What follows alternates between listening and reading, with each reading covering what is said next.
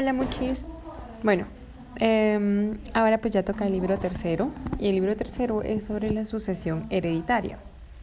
Por lo tanto vamos a hacerlo igual en cuestionarios como hemos venido estudiando, empezando por qué es una sucesión hereditaria. Esta es la institución que regula la transmisión de bienes, derechos y obligaciones que se extinguen con la muerte a consecuencia del fallecimiento de una persona.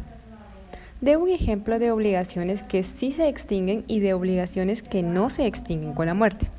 Bien, las obligaciones que no se extinguen con la muerte son las deudas. Y las obligaciones que sí se extinguen con la muerte es el uso, usufructo, habitación. ¿Cuáles son las clases de sucesión hereditaria? Bien, existen dos clases. La primera es la testamentaria, que es cuando la voluntad de la persona se manifiesta por medio de un testamento y la segunda es la intestada, cuando por disposición de la ley ya que no hay un testamento. Esto a su vez puede ser a título universal, que es una herencia, o a título particular, que es un legado. ¿Qué quiere decir una herencia o qué significa título universal? El título universal es cuando se sucede al causante en todos sus bienes y obligaciones transmitibles a excepción de los legados. ¿Cómo se puede entender o qué significa un legado o a título particular? Esto es cuando el causante le da únicamente un bien o más de un bien, pero todos determinados. ¿Cuál es la sucesión mixta? Esta es cuando hay una parte que está testamentada y una parte que se encuentra intestada, que es la aceptación de la herencia con beneficio de inventario. Si la situación en la cual el heredero responde limitadamente a las deudas y las cargas de la herencia hasta donde alcancen los bienes de esta, ¿qué quiere decir? Que hará un inventario y de esto si queda masa hereditaria, pues sí la tiene, pero tienen que pagarse las deudas. Los legatarios deben de responder a cargas hereditarias. Solo responderán a las cargas expresamente impuestas por el testador, por lo cual no. ¿Cuándo se consideran a los legatarios como herederos? Bueno, supongamos que alguien, mm, porque tiene deudas y pues quiere dejarle a sus hijos un bien inmueble, por ejemplo, entonces no deja como herederos, sino los deja como legatarios, ¿no? Para que estos asuman sin tener que pagar nada, las cargas que normalmente tienen que pagar. Sin embargo, si toda la masa hereditaria está distribuida en legatarios, estos se van a considerar herederos. ¿Por qué? Porque hay un déficit ahí y tienen que pagarlo. ¿Qué es la masa hereditaria? Estos son los bienes que quedan después de pagar las deudas. Se hace un inventario y lo que quede pues es la masa hereditaria.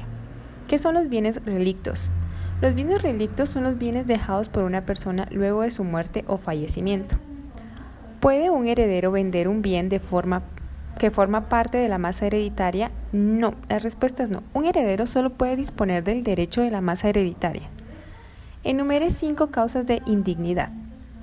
Primero, el que haya sido condenado por haber dado, mandado o intentado dar muerte a la persona cuya sucesión se trate o a parientes de ellas. Dos, El que voluntariamente acusó al autor de la herencia de un delito que merezca pena de por lo menos un año de prisión el que con dolo o coacción obligare al testador a hacer testamento o cambiarlo o revocarlo, el que por igual medio impidiese a otro hacer testamento o revocar, el que tuviere hecho o suplantare, ocultare o alterare el testamento posterior, el que ejercitare violencia sobre notario o testigo para impedir el otorgamiento del testamento o para que éste esté a su favor. ¿Por qué vía se puede probar la indignidad? Por medio de un juicio ordinario. ¿Cuándo caduca la acción para pedir la indignidad? Artículo 928 del Código Civil establece que caduca dentro de dos años desde que se entró a tomar la posesión. ¿Quiénes tienen incapacidad para suceder por testamento?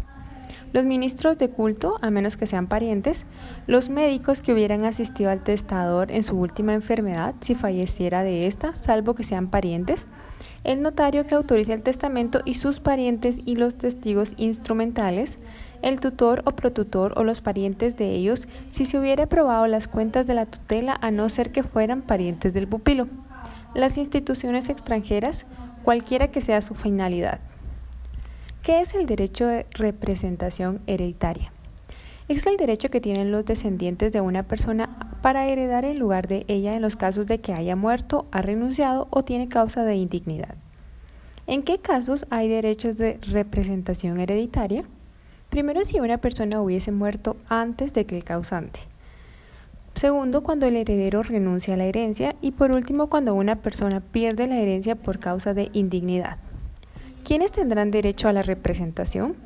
Los descendientes tendrán derecho a heredar en forma de representación al repudiado o al excluido. ¿Cuándo se podrá realizar la representación en herencia testamentaria?